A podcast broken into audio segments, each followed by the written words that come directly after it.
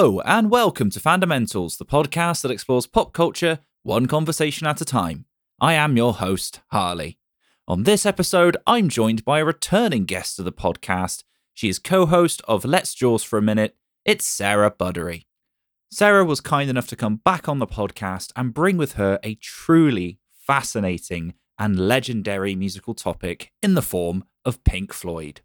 In this discussion, we get to find out where Sarah's obsession began, the various albums and stages that the band went through, their breakup, seeing some of your heroes live, and so much more. This was an absolute delight, and I hope that you guys enjoy this episode as much as I did. So, with all that said, let's just get to it. This is Pink Floyd with Sarah Buddery.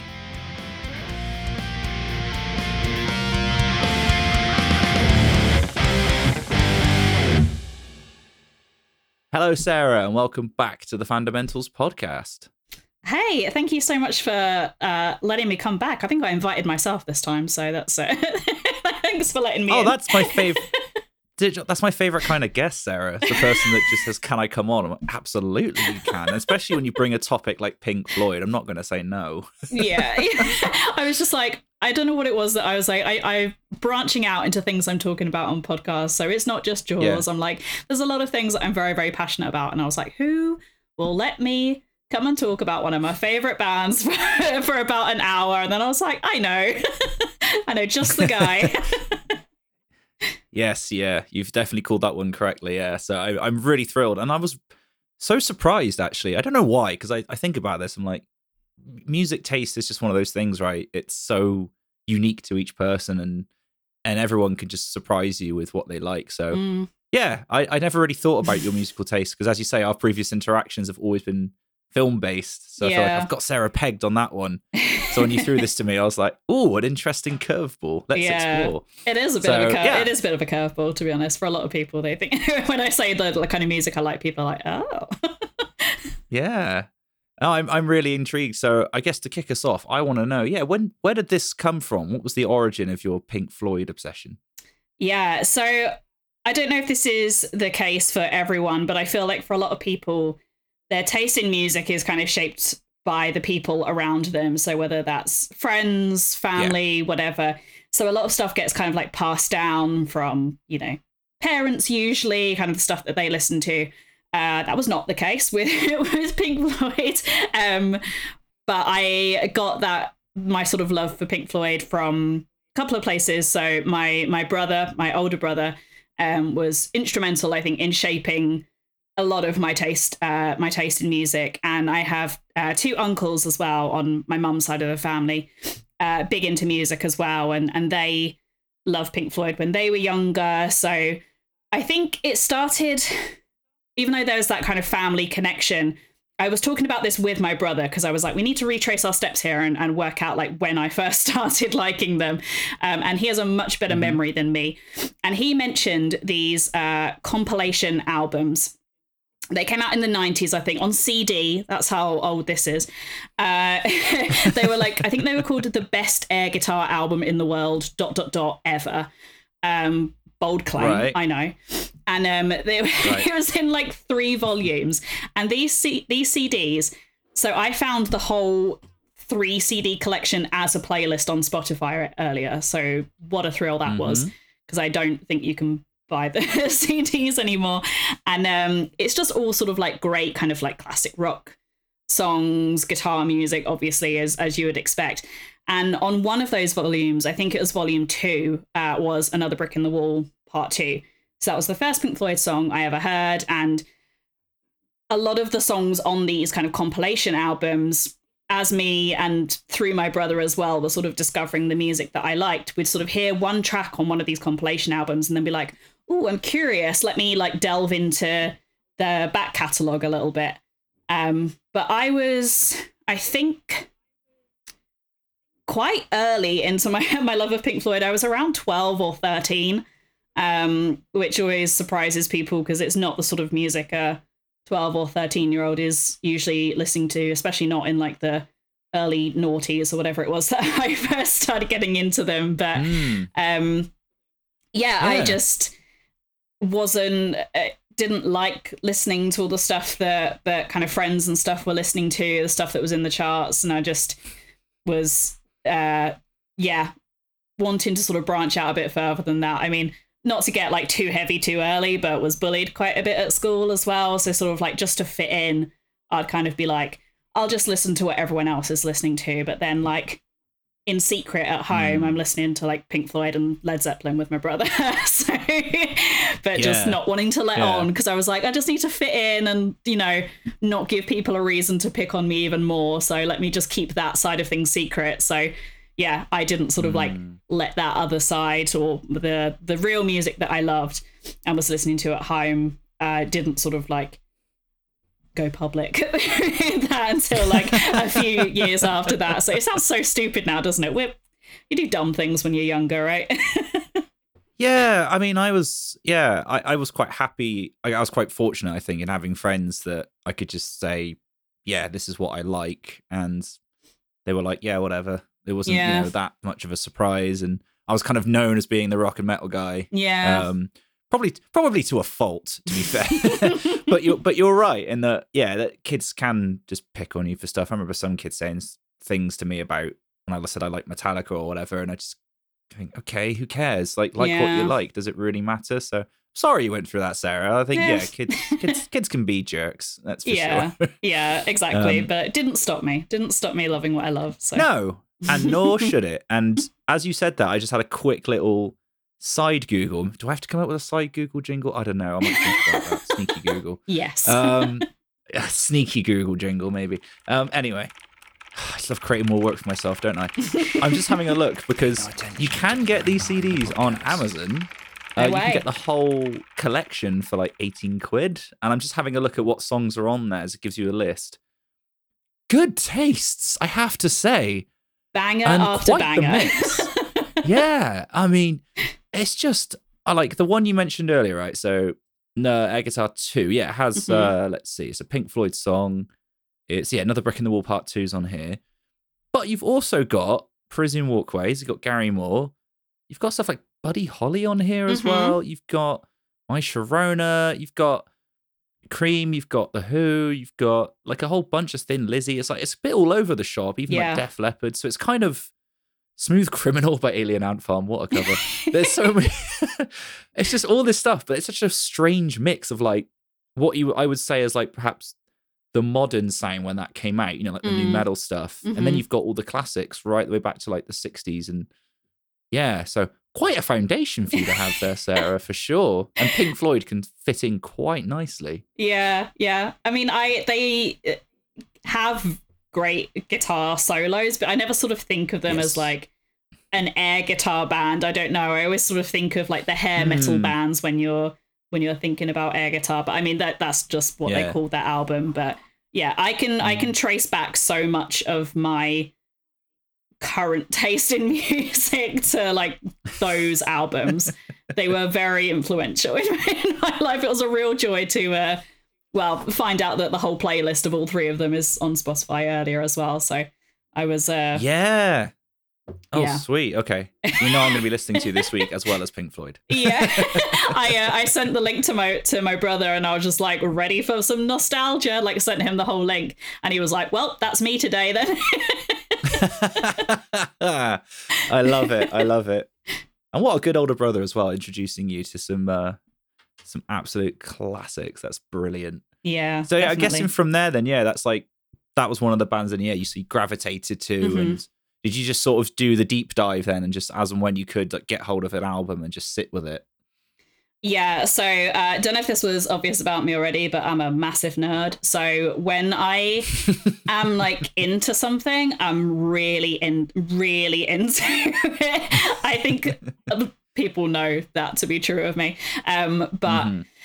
so I think it was yeah. So we started with the with the air guitar compilations, and then I think it was 2004 ish um, that I started listening to some whole albums. So between me and my Mhm. brother, we had Dark Side of the Moon, Wish You Were Here, and The Wall, which I, I guess are kind of like the most well known Yeah. three albums from them. So we listened to those. Obviously, my tiny little mind was blown uh, because those as albums are just incredible. I mean, what a what a way to Mhm. start, right? Um, and Yeah. then because I'm such a completist and also a massive nerd, every month, like when I got my pocket money, so I used to get like five pounds from my nan and five pounds from from my parents um, every month. So that was ten pounds, and I would go out and I would go to HMV or Our Price or whatever other CD places they used to have in the noughties, and um, Mhm. I would get uh, one of their albums like every single month.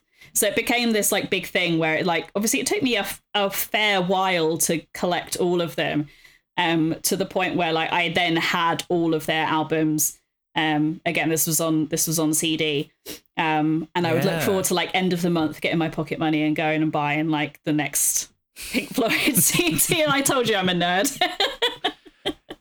Well, as someone who hosts a minute by minute breakdown of one of the greatest films of all time, not surprised, Sarah, but also can heavily relate because I think I even said this, yeah, recently with Petros. We were talking about Steely Dan. Like, I'm working my way through that because I do the same thing when I get Mhm. into an artist. I'm like, I want to listen to everything. So I will be doing the same with Pink Floyd. Yeah. Don't you worry. But I, the reason I ask about it is because I, I'm sort of the same age as you, and like I feel like yeah, we were in that generation where, like as you say, CDs were still around, MPs and iPods did come about later, but yeah, I can remember doing something similar of like yeah, saving up your pocket money to be like, I'm gonna buy this one album. Mhm. This is all I've got for a month or 2 Mhm. months or however long, and you just sit with that thing, don't you? For Yeah.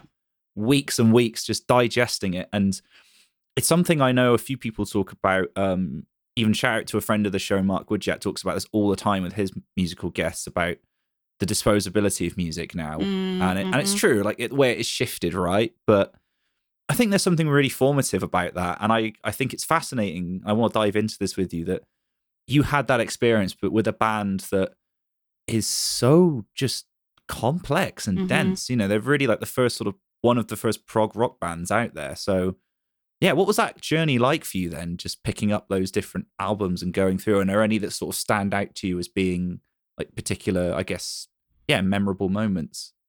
Yeah, I I can remember the first the very very first time I listened to Dark Side of the Moon. I don't know if it was hmm with my brother or he'd just listened to it and he was like you've got to listen to this album. And i was like okay. So i remember just like putting like my i think i had my little i had a little walkman um uh, it was blue and i used to put my little headphone my little headphones in listen to my walkman um with my cds in there and i used to have one of those big like wallet things i used to keep all my cds in as well so Yeah, that i could yeah. take my entire music collection uh, with Yep. me on holiday and stuff. Did, did the exact same thing. Yeah. Yeah, yeah. and I remember just listening to this to this album and just being like, "Oh my goodness, this is as amazing as everyone says." Because people talk about Dark Side of the Moon being like one of the greatest albums ever made, and when someone Mm. says that, you're kind of like, "All right, maybe it is, maybe it isn't," and then you listen to it and you're like, "No, it it really is. it really is as good as people say." Um, and yeah, it was it, listening to sort of those three albums first, so Dark Side, Wish You Were Here, and and The Wall, just being so engrossed in the idea of like a concept album as well. Um, and concept albums like still get made. It's not a new thing. Pink Floyd didn't invent it. Um, but an album that tells a story and is a complete experience, like beginning to end. When the other music that I was being exposed to at, at school and through friends and stuff was just whatever was in like the top 10 charts or whatever that Mm. week, whatever the kind of popular song was that was being played on the radio. That was just like one song. But Pink Floyd was never like just, oh, I'll just listen to this one track. It was the first band where I was Yeah. like, no, I have to listen to this whole thing because it's not just like one great song here or one great song there listening to their album is like is an experience. I don't know if that sounds like stupid to say, but it's like it really is like it's tr- like feels like transformative. Like I just remember Mm. listening to those albums for the first time and being like, "Holy, like this is incredible!" it opened my opened my eyes completely to music being something other than just like catchy songs. It was like, oh, Right. Music can do what films do as well. And I've always loved films. It was like they can tell stories, they can have like complete and complex narratives, and that can be done in like a song form. So that was just like truly, truly mind blowing for like little little teenage me. Yeah. I'm, I'm just sat here with like the biggest grin on my face because I'm just, I couldn't agree more. And it's, it, it- literally, you've taken words out of my mouth. Honestly, this is like, you sound, I can relate to you basically, Sarah. Like, I have this conversation with people quite often hmm when it comes to music and bands that I love. And, and I must say, again, Pink Floyd will get this treatment from me now. I'm going to give them the, res- I've, I've, I love them. I love this album in Mhm. particular. But beyond that, yeah, there's, I'm not too familiar. But I, I agree with everything you're saying, basically. Yeah. Yeah. It's exactly right. A good album, concept album, especially. Oh, it's so good. If you if Mhm. someone nails it. And it's exactly it's exactly what you're talking about. Yeah, it's the idea of telling a story with music is just something that it blows my mind that people can do that. And like you say, they can do it this well. And funny enough, uh, um, my I was chatting to my cousin the other day on the phone, and he was he's got into vinyl, and obviously with vinyl, right, it feels like going a little bit back to what we were talking about a second ago, where you you buy the album, you save it because they're expensive, hmm but he was saying to me like, yeah, he went and got this album. I had that exact thought of, oh, is it really as good as everyone says? It's like, well, it was on an offer. I'll buy it. I'll put it on. He's like, oh no, this is one of the greatest albums ever made. Like, sometimes they just are. Yeah. Sometimes it is just that good. And yeah, another friend of mine, uh, Will's got into vinyl, and the same thing. Went out Mhm. shopping with him, picked up another one of Pink Floyd's albums, and he was telling me, he said that's one of the best things you can do if you Mhm. want to buy an album that you actually want to sit with and enjoy. He said you can't you can't go wrong with Pink Floyd. hmm So there you go. Yeah. Uh, the the Division Bell was the one he bought, by the way. I don't know if what you think of that one. okay. Yeah, it's all right. That's in the sort of like later stuff because It is their obviously like stuff, yeah. post the wall there was divisions pun intended i Mhm. guess um within the band so like the three the three that sort of were left like the the sound changed a little bit i don't love the later stuff as much as the kind of like Okay. that peak middle bit um but i do love the very like early wacky psychedelic stuff as well um Mm. solo stuff. I honestly, when I say I am a nerd with this, I have listened to everything. like at peak obsession when I was younger. I remember just Mm-hmm. being like, okay, so I've got all of the the Pink Floyd albums now. Like, what next? And then I discovered that pretty much all of them had had solo careers. So I was like, okay, then Yep. on we go. That's me for the next couple of years. yeah. So, um, which other ones stand out to you then? Because I, I'm not too familiar with the band's history. I do know they split up. I know that Mhm. much, and it gets a bit confusing as to who's doing what these days. Um, but yeah, Yeah. so it was up to the wall. Hmm I mean, that's a lot of albums up till then. In fairness, hmm they've been going, they've been going for. Ooh, okay. They've been going for about ten or so years. Do you know what, Sarah? This plays into a funny, um, I don't know, trope or just maybe it's a coincidence. No, pattern maybe is the Mhm. word I'm looking for.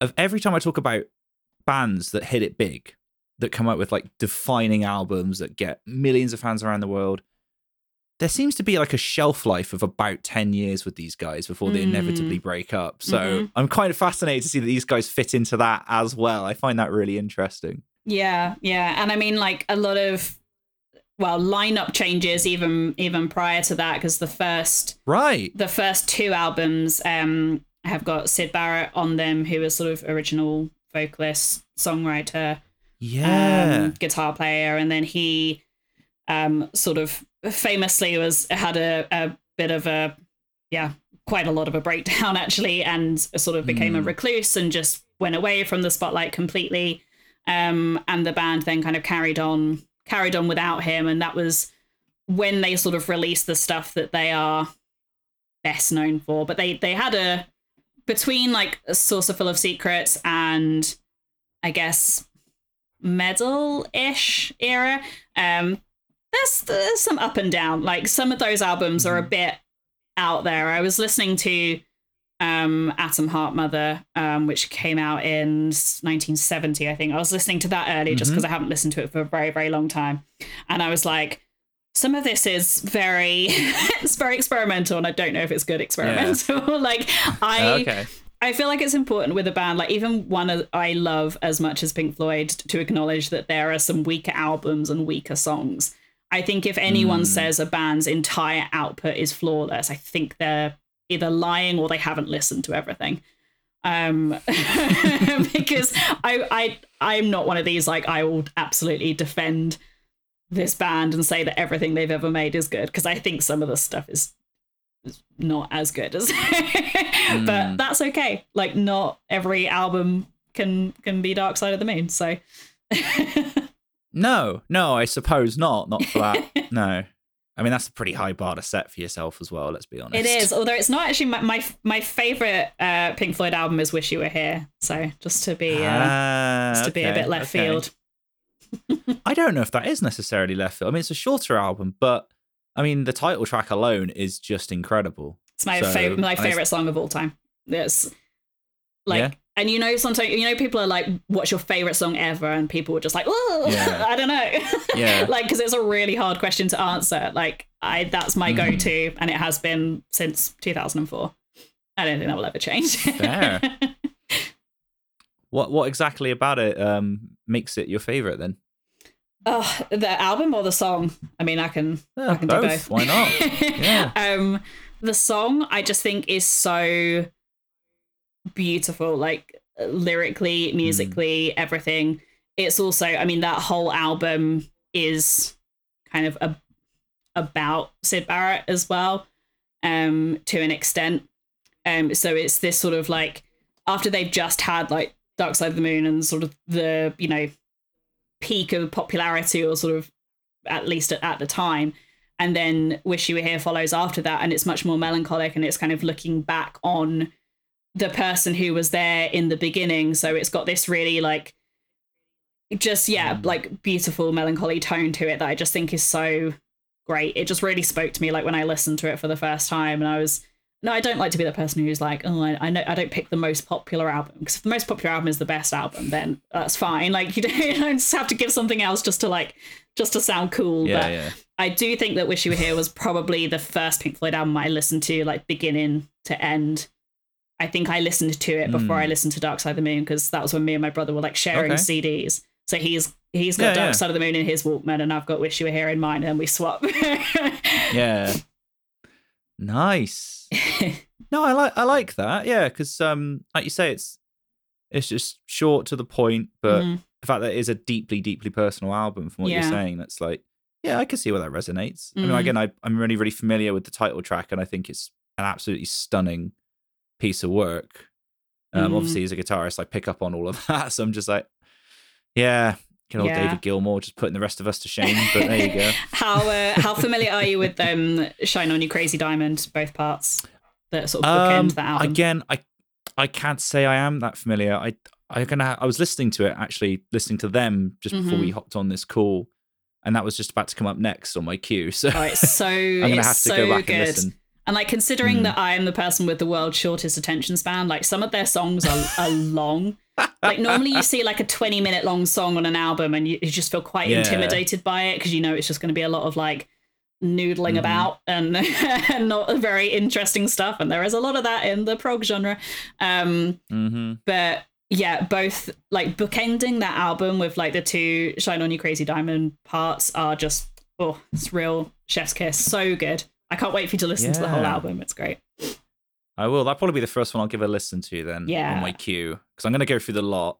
Um, weirdly, an album that I do know, um, and I don't think many people would, obscured by clouds. Such a good album. It's very underrated. it's great. that and Meddle Um, are some of my favorites. I got it because um in my previous job I used to work in uh, in storage, so people are learning Mhm. more about me every episode. Um, yeah, and this customer was like basically emptying out this unit and had some CDs that he didn't want anymore or Mhm. something. So yeah, he, he this was in the pile, and I thought, oh, Pink Floyd album. All right, yeah, I'll chuck it on. And I was sort of uh, leafing through like the little pamphlet that came with it and explained that I think it's a concept album Mhm. based on journeys through the rainforest and stuff. And when you sort of listen to it, you're like, oh yeah, I can hear that. Yeah. And it's just yeah, weirdly, I get it. And it was just it was a very strange but enjoyable experience. Like you say, I could I can totally see why it's an underrated album for sure. But and the fact that it comes just before Dark Side of the Moon, like an, a year before, you can kind of see them almost like warming up to Dark Side of the Moon. Like they're getting quite experimental and trying all sorts of things, and there's all sorts of strange, wonderful sounds that they're throwing in and playing mm. with. Because uh, because I'm me obviously and I uh, set these insane challenges for myself like listening to the listening to the albums like chronologically I try and do it like at least once a year. So I start like from the beginning and I work my way through. And it's so Yep. fascinating. I think particularly in the lead up to Dark Side of the Moon and then sort of in the lead up to The Wall as this, I guess you could consider those like the benchmarks. Or like they're generally the albums people know know the, the best. Yes, yeah, um, yeah. You can just you can hear the sounds of like of those albums forming um and i love that Mm. i love i mean as i did with my disney podcast and then going minute minute by minute through jaws i love seeing like Yeah. the progression of something i love seeing something like how something started out and then where it where it ends up and there's so Mhm. much of like particularly on obscured by clouds and meddle you can hear so much of what will become dark side of the moon it's so interesting to listen to and Yeah. um i was listening to animals as i was driving home um Mhm. and the the two pigs on the wing part, so part one and part two they sound like they Mhm. could be tracks on on the wall and i think that they did kind of like borrow a little bit from from themselves as well and like even though Mm. they so belong in the concept of that particular album because it's about animal farm by george orwell um yeah, they sound like musically like they could find a home on the wall as well. So knowing that comes next, you go, uh, yeah, that that makes sense. Um, Mm. And even though it's not my favorite album, the final cut kind of feels like it's a bit of an epilogue to The Wall because it's like similar thematically in terms of um, it's mostly about Roger Waters kind of talking about his his dad and the war and you get a bit of that Mm. on on the wall but it sort of like goes into that um i would argue in a slightly more self-indulgent way it's not my Okay. favorite album um but yeah listening to Mm. those i prefer it as an album when i listen to it like immediately after the wall because it kind of like it leads into it nicely okay. just not as a, it doesn't feel as complete a package as the wall does which is again one of the greatest albums of all time Yeah, that's another one. Yeah, for sure. I mean, you just say another brick in the wall, part two, by the way. Um, and I say it by the way because I think most people don't know, Mhm. including myself until not that long ago, and then comfortably numb as well, which is just one of the greatest songs ever written, especially from Yeah. a guitarist point of view. Again, it's you listen to it and you just go, "Why do I bother? What's the point?" that guitar solo, like every single time, I'm just like, what gave Dave Gilmour the right, the audacity, the temerity Yeah. to be that good? Like, it's just, it's, it's not fair. And I'm not even a musician, so I, you know, I don't take it personally, but kind of do. Not fair. it's not fair, Sarah, honestly. It's not fair. But yeah, like actually, You um, just hear it. Yeah. it's funny Go you on. mention um, another brick in the wall, like because that, that Pink Floyd didn't really do that many singles, um, but that was one of their kind of like hit singles, if you will. Um, Mm. And so many people know that song and its its hook. You know, the the kids singing like "We don't need no education" and "Hey teacher, leave them kids Mm. alone" and everything. And obviously, like it's a great song uh, on its own, but like you take it outside of the wall and it's just like hey teacher leave them kids alone but like the track before that one on the wall is Mm. called the happiest days of our lives and that tells you what the teacher actually does so like you take it out of the Right. album and Mm. it's it's still a great song because i think a great song is a great song but it's interesting Mhm. like listening to it in the context of the album and then outside of the album as well it's the same with comfortably numb as well it's completely different listening to it as part of the album Yeah, I agree. I, I think that when you get concept albums right, it's always that thing of you got to have a single and you have a single and yeah, like it's like taking a paragraph out of a story and it could be a really good paragraph or a really good chapter that's very Mm. intense or like it's just well structured and you can read it and go, "Oh, this is brilliant." And you go, "Yeah." Now imagine that with the rest of the book. Yeah. Like, what's that going to sound like? You know, like take a scene out of Jaws, for example, and you Mhm. go, "Oh, this is a brilliant scene." And you go, "Yeah." With the rest of the film, it's amazing. you know, so yeah, I get it. I get it. Uh, like I said, I'm, I'm going to do the same because, again, you are speaking my language, Sarah. This is literally what I do every time I get a band. or even if I'm going to see a band live that I haven't seen for a while, hmm I will just start from the beginning. Yeah. Um, and I love I love what you said about the progression, yeah, because especially for a band like this, right, where they're progressive and they're trying new things, Mm. that must be such a treat just to listen through and just hear them playing with certain things and kind of you like you said, you can hear what sticks and what doesn't, hmm and then just sort of hear that get refined more and more over time. Yeah, completely. And I don't. How have you listened to much of their like super early stuff, like '60s, like late '60s stuff? No, no, Oh, you're in for a treat.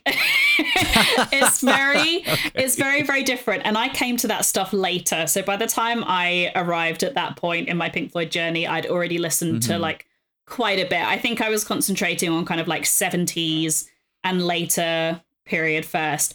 And then Uh-huh. I don't know if it was one of one of my uncles or or someone was just like, "Oh, have you listened to to the earlier stuff as well?" And I was like, "Well, now I got it." Mm. um and it's very it's very very different it's a completely different sound like you listen to some of the tracks and you're like this doesn't even sound like pink floyd but it's very it's very interesting a lot of it's quite like whimsical and very 60s and very Mm. psychedelic and prog so it's it's a lot of fun but yeah Yeah, I I can imagine. Yeah, there's quite a lot of stuff made under the influence of uh, certain substances, shall we say?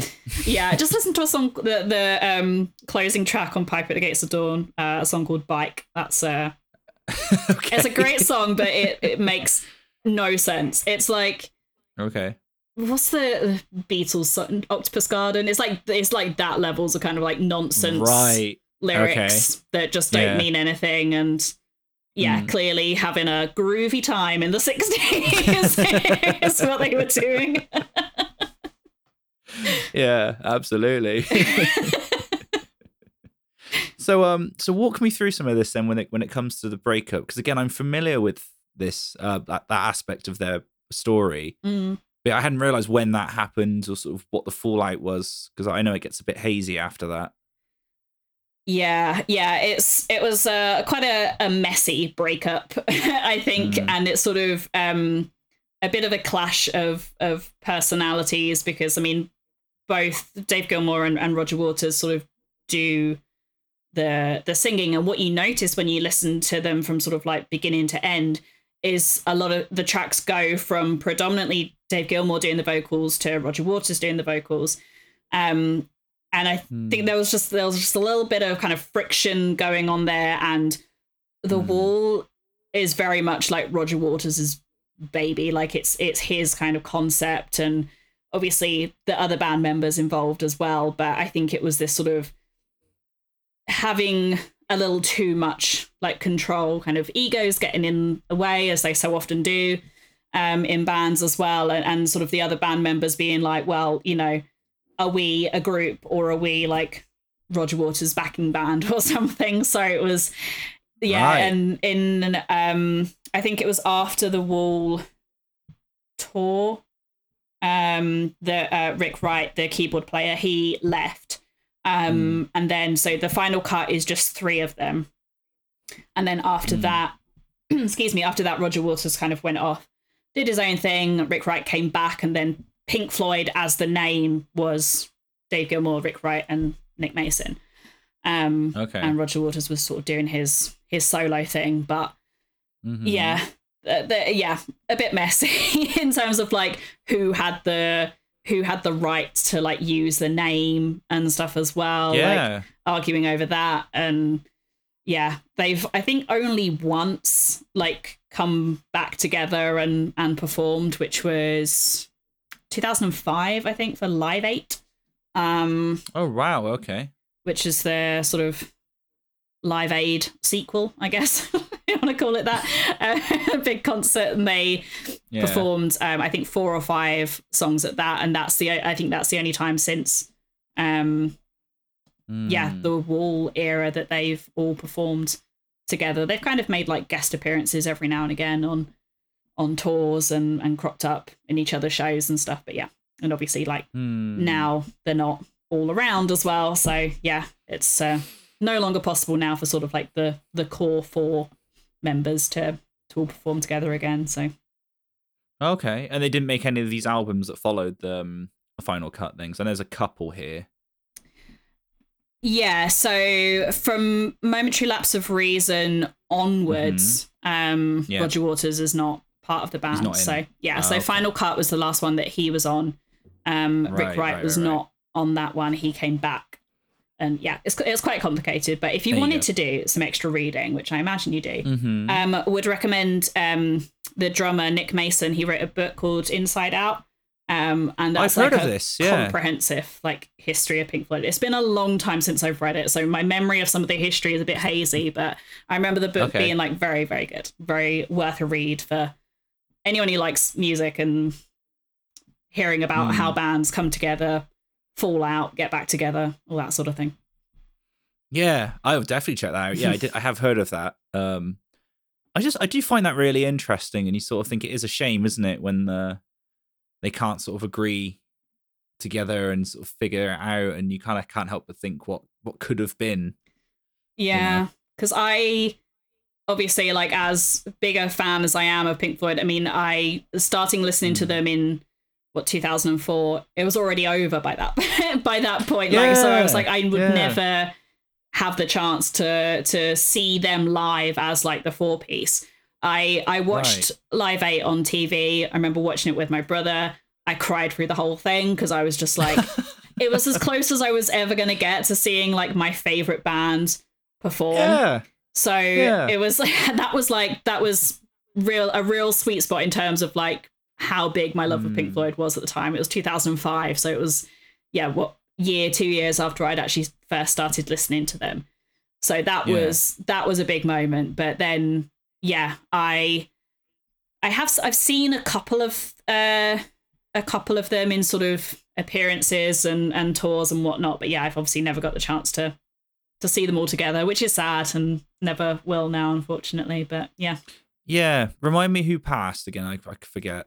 Um. So even though he obviously he wasn't part of the band for a long, long time, but Syd Barrett Mm. died in 2006 and uh, Rick Okay. Wright died in 2008.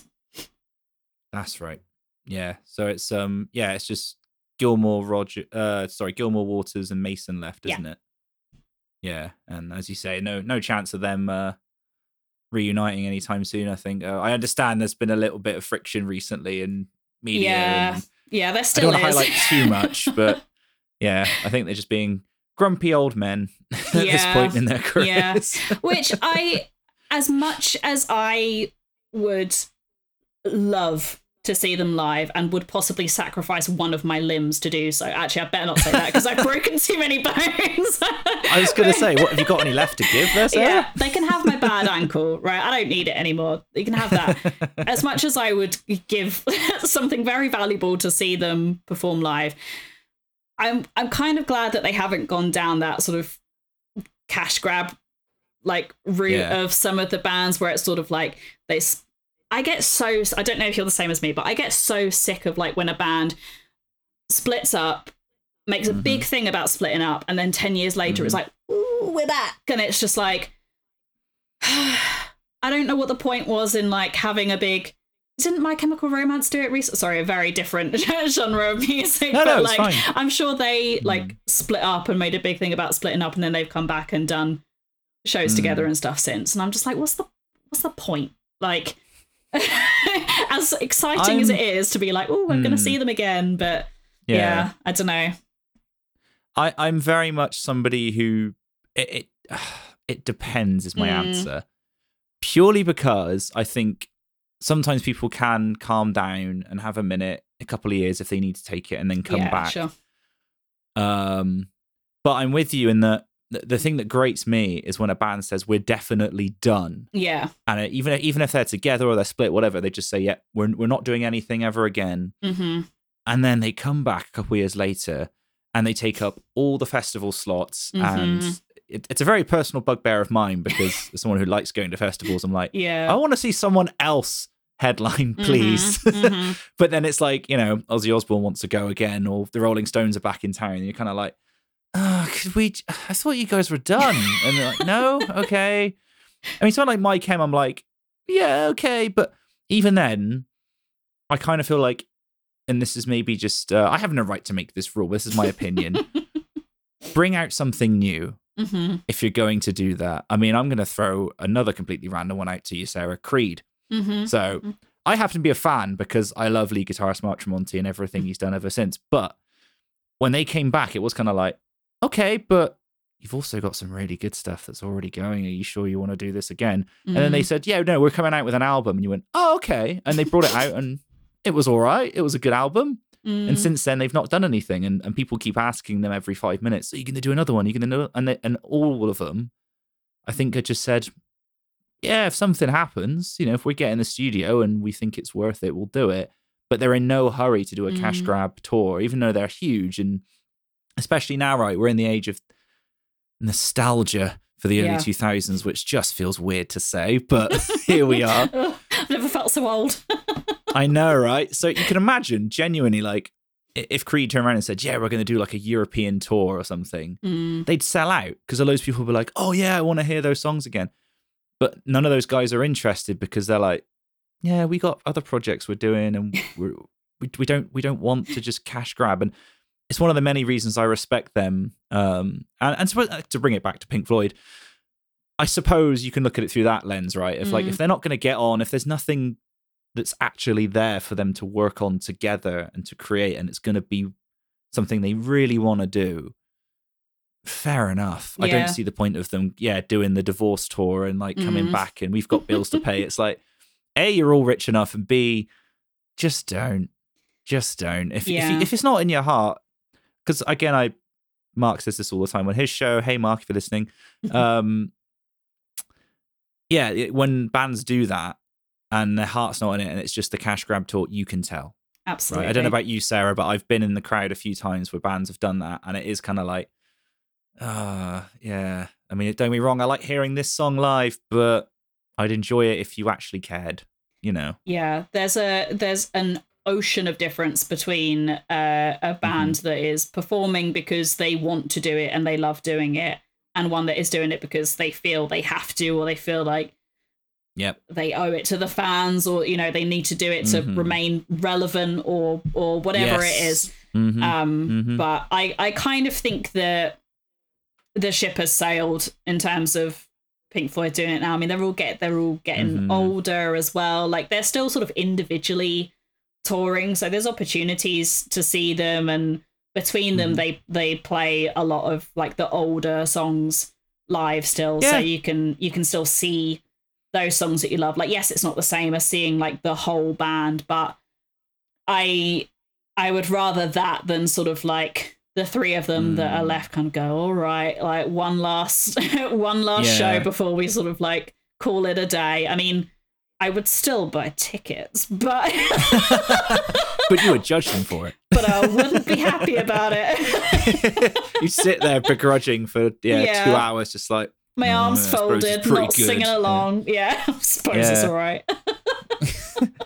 but yeah, the, the thing about the solo careers and um and even like the cover band. I know like Australian Pink Floyd, for Mhm. example, were like quite did quite well for Yeah. themselves, and um yeah, I know uh, former guest Richard Oliver is a huge Pink Floyd fan. So Mhm. hey, Richard, if you're listening, um I know he's I think he's seen a couple of them do solo projects, and and yeah, has talked exactly about what you're talking about, which is they'll bring out the wall or they'll they'll do a cover from the you know that album or something, and it's still good it's Mhm. still pretty good because obviously they're going to bring good people with them, aren't they? They're not. Yeah. They're not going to just bring a bunch of lackeys from the pub. It's going to be guys that are professional. Mhm. You know, I, let- put it this way: I'm not going to get tapped on the shoulder anytime soon to do a bad rendition of "Comfortably Numb." It ain't happening, and thank goodness. But there's going to be plenty of guys out there that have got the chops, Mhm. and I'd imagine that's pretty satisfying to see. So I take it you've not got around to seeing any of them yet on their solo endeavors or. Yeah, so I've seen uh, as a full show. I've seen um, Nick Mason. He did um, Oh, nice. uh, Okay. Nick Mason's A Saucerful of Secrets tour, uh, like pre-pandemic. so it was 2018, I think. That's a great name. and, It is. um, I love that. Yeah. It was at the the Roundhouse in London, which is a venue that they'd played like in the 60s. So that was really cool to sort of like be in that venue and and see them there. And it was a lot of like the the old obscure psychedelic weird stuff. So I had Mhm. The best time. I went by myself. So it's not that I couldn't find anyone to go with me. I just I I don't know money and uh, other things going on that Mm. my usual Pink Floyd buddies couldn't come with. But yes, I went by myself. I was by far the youngest person there, um, and also very much in the minority in terms of gender as well. So Wow, there was okay. a lot of a lot of bald, uh, sort of 50, 60 year old dudes and me having a wonderful time. Um, no, it was it was really really great and. I just remember, yeah, I remember like the the staging and like the lights and everything, and you think like it's weird to just go and see like Pink Mm. Floyd's drummer. Um, you wouldn't think it would be a particularly good show, but obviously, like they had like a full band and everything, and um, some of the musicians that have Mm-hmm. sort of played on previous Pink Floyd tours and stuff. So um, it was very, very well done. It was a really, really good show. Um, if they toured again and I was able to go, then I would absolutely do it again. But yeah, then I had a I had a surprise Dave Gilmour appearance. Um, at a um, have you heard of the band Bombay Bicycle Club? I have. Yeah. Yeah. So I saw them again. I think they've done that sneaky we're breaking up and coming back thing because I went to their Ah. last uh Okay. last show and it was also the last ever gig at Earl's Court um in London Wow, in okay. 2014. They've now torn it down and I don't know, put a Hmm. Waitrose there or something. Um Yeah. so and then um yeah so I, I was watching bombay bicycle club and then they, they were like we're going to bring out a special guest and i was like oh cool wonder who it's going to be and they were like this band played here like many times in the past and like there's something in the back of my brain going if Yeah. it's dave gilmour i'm probably going to faint um and then he came out i imagined like a whole crowd of people who are there to see Bombay Bicycle Club and Hmm. who are enjoying that. Some of them have heard of David Gilmour, some of them don't know who this bald guy is that's walking on the stage. And then there is Yeah. me sobbing, hyperventilating. like, I, I genuinely thought I was going to pass out. And um, they. it's quite it's quite a sight and then they did um they did a, a bombay bicycle club song and i was like that was great like really enjoyed that and then i heard the opening notes to wish you were here and i Ooh. Bawled like a baby. Yeah. it was like I remember trying to film it on my phone, and uh, my hand was shaking like so much. So someone, I think it was someone else in the crowd, just like grabbed my phone and was like, "I- "I'll film it for you," because obviously I wanted to like keep that memory Yeah. and like. I very much I don't like recording everything at concerts. I like to be there and enjoy it. Mm. But I was like, I'm this, this is probably never going to happen again. I am hearing Dave Gilmour play my favorite song live, and I had no Mhm. idea this was going to happen.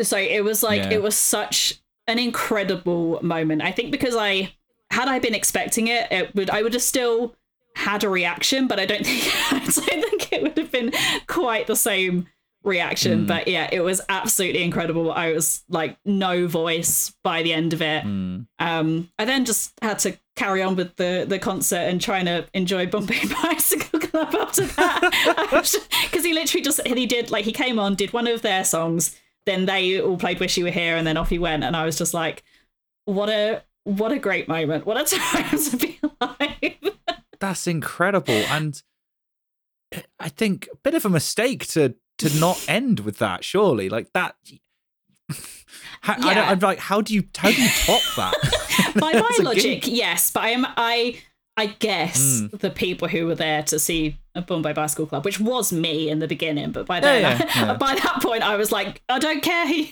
are anymore. Yeah, I'm done. See you later. Yeah.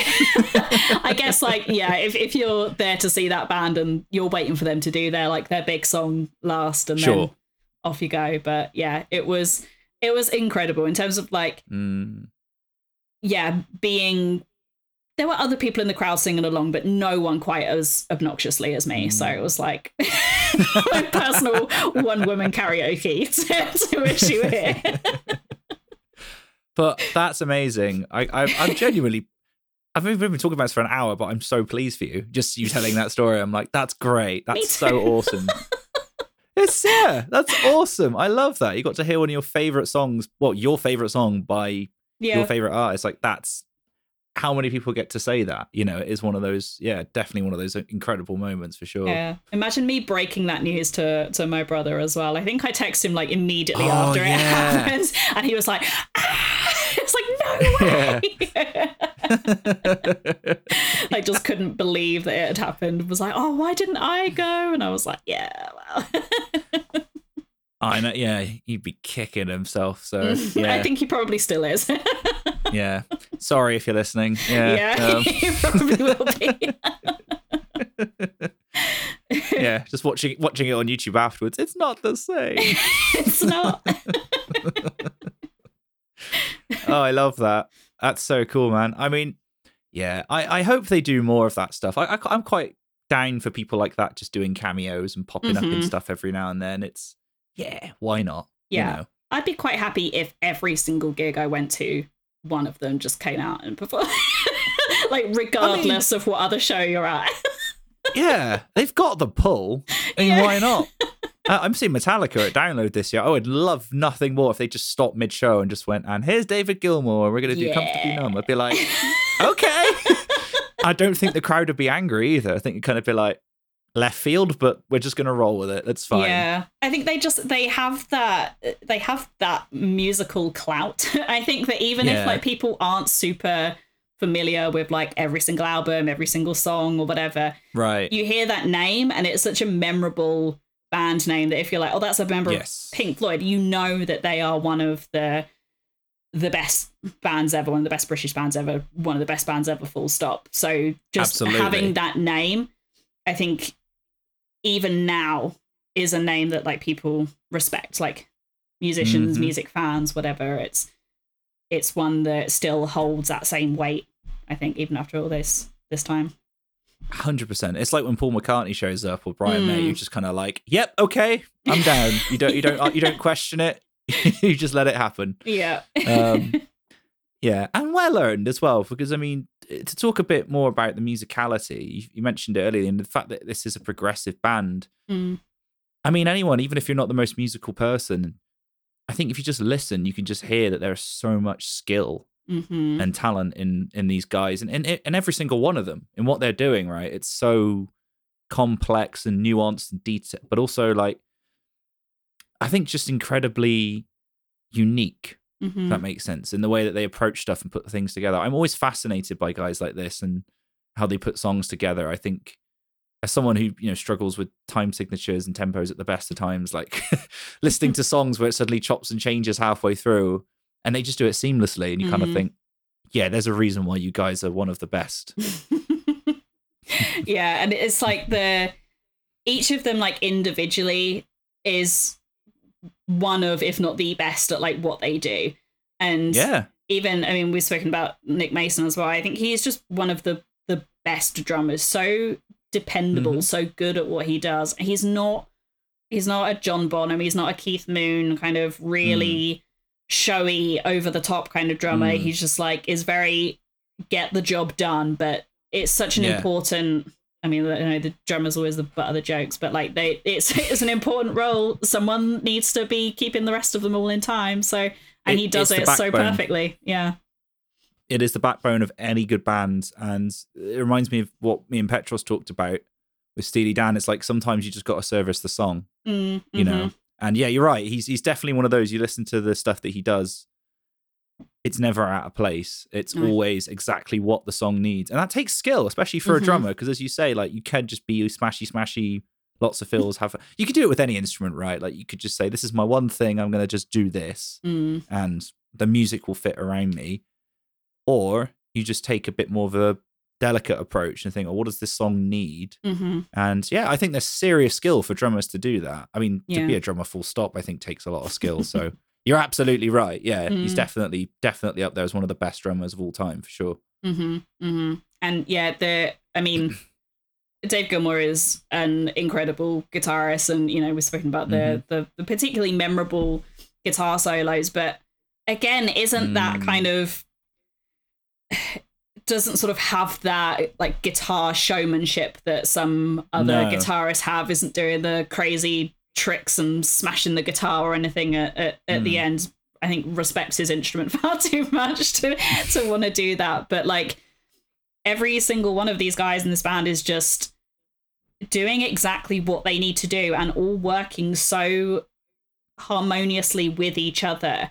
Like you listen to these songs and yes there are moments where there's a, a particular um guitar solo or or a drum fill or something where you're like oh it it stands out you hear it and it's it sort of stands on its own but it it's never Mhm. trying to like be the center of attention if that makes sense like everything No. just kind of like comes together exactly in in the way that it that it should and that is doing the best like for that song for that album whatever it is like as a Mhm. whole it's not like i want to be the the center of attention i think that's when things started to get like fractious in the band was when one person Mm, did want to be that and it did okay. start becoming a little bit like the roger waters show um mm.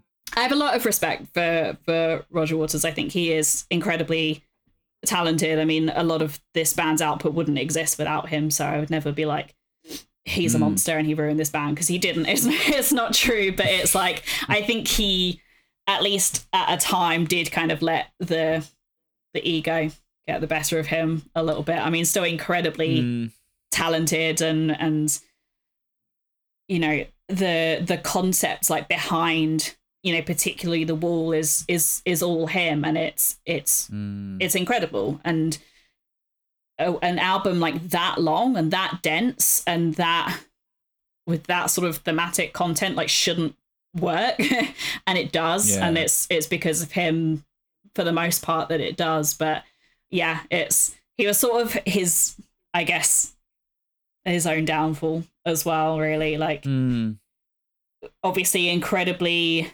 incredibly talented but like steering the band in one particular direction and the rest of the band didn't want it to go in that direction or wanted it to be a bit more sort of like each having their having Yeah. their say and having their having their role and i guess feeling more and more sort of like being pushed to the sidelines but mm. Yeah, it happens. It happens, unfortunately, to a lot of bands. And mm, as you say, I think it's that that sort of thing of fame being a bit of a monster, right? Like you have to Mhm. try and control that. And yeah, I can imagine as as time goes on and each album gets more and more acclaimed, it's it's easy to let that go to your head and think, Yeah. well, I wrote that song, or that song was something I contributed to, and mhm. therefore I'm the one that makes Yeah. the successful.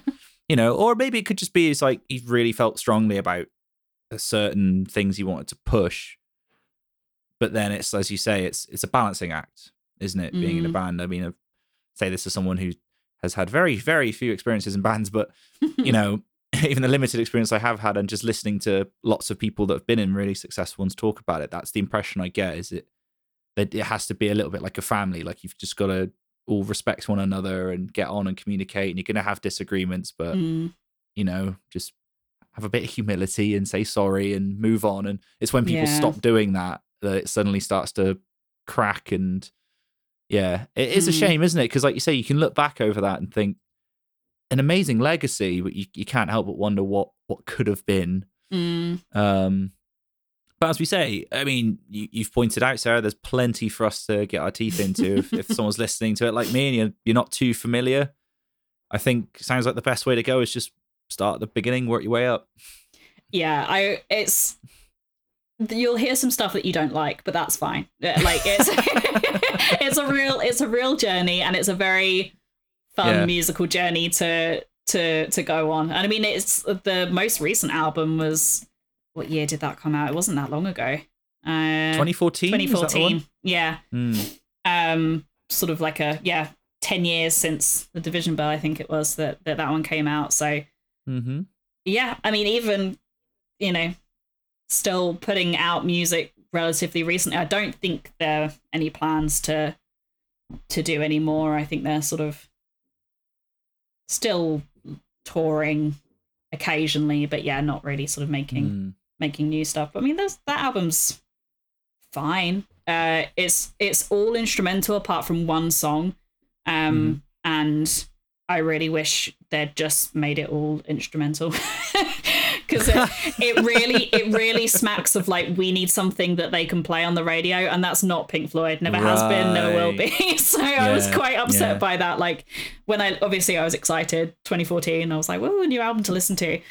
So I remember listening to it, buying it, bought a CD, special edition, everything when it came out, um, and listening listening to it all the way through. And I just I remember, yeah, getting to that the the the one track that's got vocals, and it just I I didn't like it. it was just kind of like, oh, we have to put this on there, so. So we've got something that people can, I don't know, sing along to, or something that we can put out as a single, and it just, Mm. yeah, I don't know, wasn't wasn't a fan of that, but But the rest of it, decent enough.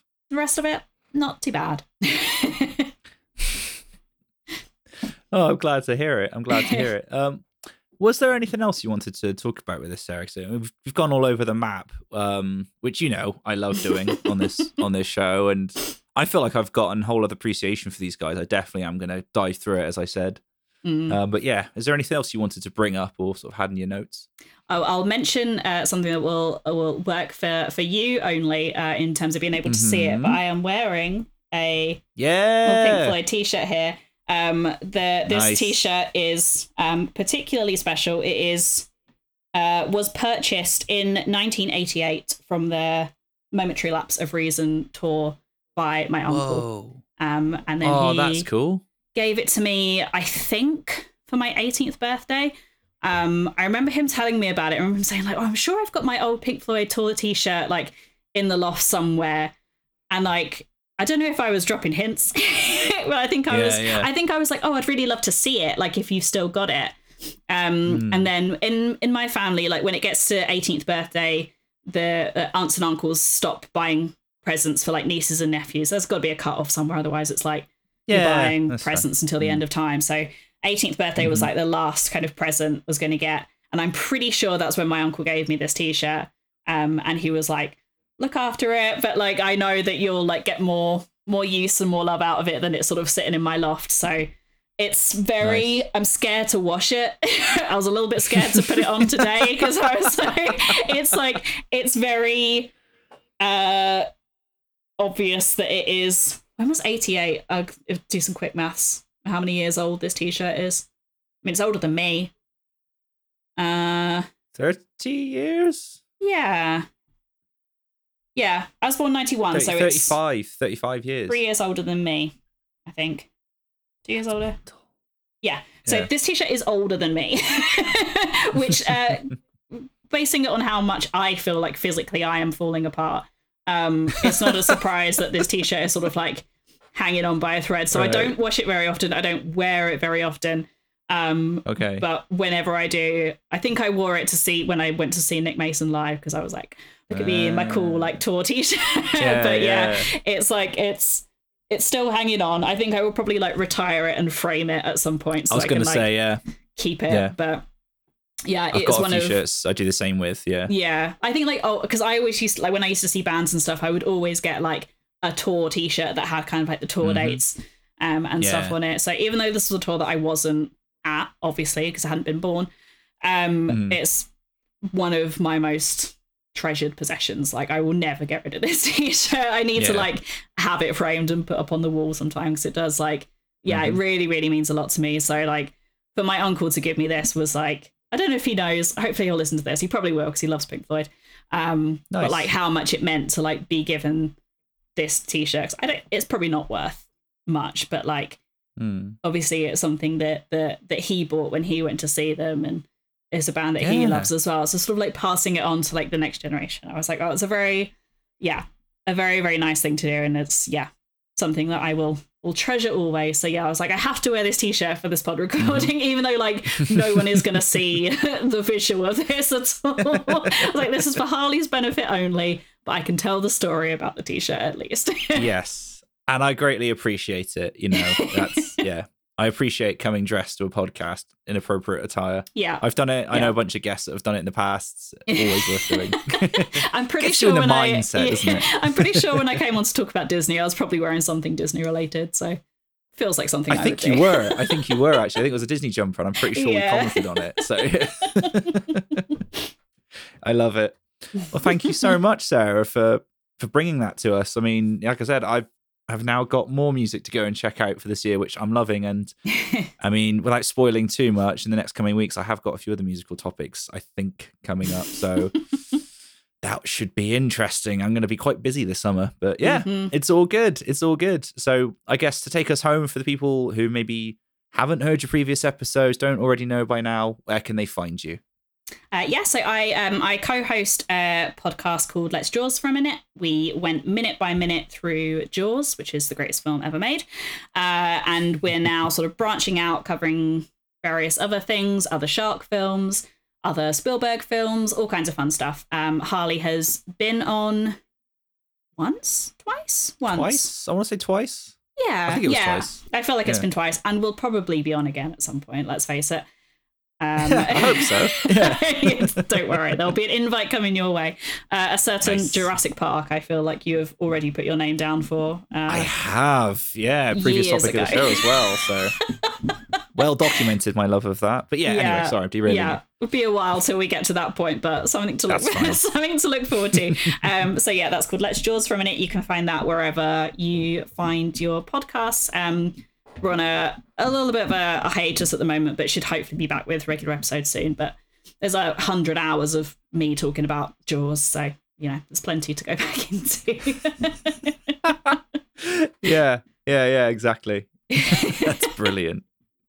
Well, thank you so much there, Sarah. I'll be putting links into it. Uh, yeah, if people don't already know, it is a great podcast. Yeah, have the privilege to come in on a couple of times, you say. Would highly recommend it and do highly recommend it to anyone who listens, really. So, yeah, thanks very much. And I guess what's left to say is um, I've done this again. Jeez, I've done this last time. I keep rambling. And there we have it. One day I'll learn how to close an episode out properly. Thanks anyway, Sarah, for coming on to the episode and sharing your love of this incredible band. I had an absolute blast talking with you once again and have been really enjoying myself going through all of the back catalogue of Pink Floyd, which of course I recommend that you do as well, dear listener. You should, of course, go and check out Sarah's incredible podcast, Let's Jaws for a Minute. As I said there at the end of the episode, I've had the privilege of guesting on it twice, technically three times in a very unique capacity. So you'll have to just go and check that out to find out what on earth I'm talking about. But in any case, it is a wonderful podcast that is well worth your time. As I have said many times before on this podcast, when I've had the privilege of hosting either Sarah or her co host MJ, it really is a perfect podcast to jump onto from this very podcast. I mean, Jaws was a previous topic. You've got two wonderful hosts that have been guests on this podcast, and I have guested on the podcast myself. So there are many reasons for you to go and check out that podcast. Links are in the show notes, as per usual. A massive thank you to you for listening to this episode. If this is your first time listening to Fandomentals, well, thank you so much for jumping on board. There are over 80 episodes now for you to go and listen to, some of which feature Sarah, as I said before, if you want a nice jumping off point. But there are plenty of other wonderful guests that I've had on this podcast, featuring a really unique set of topics, if I do say so myself. If you are a long-time supporter of this podcast, well, then I am eternally grateful to you for sticking with me on this. There are a few simple ways to go a little bit further in supporting this podcast if you would please consider them, because I would greatly appreciate your help. The first one is free and it's easy, it's just to tell somebody. I really don't mind how you go about doing that, whether it's word of mouth, whether it's social media, email blasts, carrier pigeons if you're feeling nostalgic. I honestly don't mind how you do it, but word of mouth really is the lifeblood of podcasts such as this one. So please make sure that you go and tell somebody. You can also go and leave five star reviews on your favorite podcatchers as well. Those do help, and if you are kind enough to do so, then please do let me know because I would love to give you a massive shout of praise on the very next episode of the podcast. And finally, if you're feeling generous and you want to go and donate to the podcast or pick up some merchandise featuring the fantastic artwork designed by one Alex Jenkins, then you can, of course, go to the show notes where there are links for that as well. Right, that's enough from me. I'll be back next week with a brand new episode featuring a brand new guest and topic. And as a fun twist, I actually don't know what it's going to be, purely because I have two lined up and I'm debating which one to do first. But I guess we'll just have to come back next week to find out. So until then, take good care of yourselves, go and listen to Pink Floyd, go and listen to Let's Jaws for a minute, and I'll meet you right back here for another episode of the podcast. Take care.